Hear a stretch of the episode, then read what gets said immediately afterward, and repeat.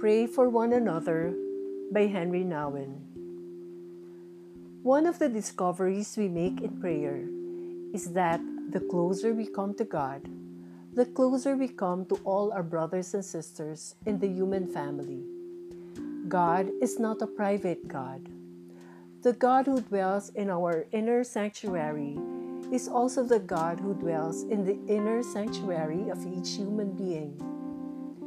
As we recognize God's presence in our own hearts, we can also recognize that presence in the hearts of others because the God who has chosen us as a dwelling place gives us uh, the eyes to see the God who dwells in others.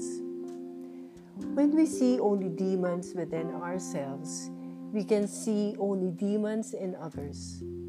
But when we see God within ourselves, we can see God also in others.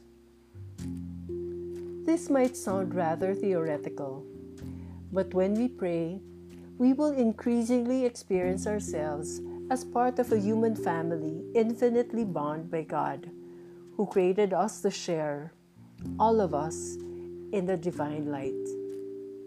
We often wonder what we can do for others, especially for those in great need.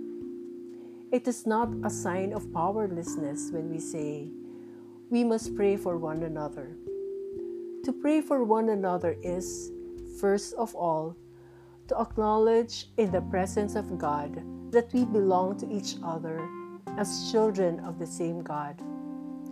Without this acknowledgement of human solidarity, what we do for one another does not flow from who we truly are. We are brothers and sisters, not competitors or rivals. We are children of one God, not partisans of different gods.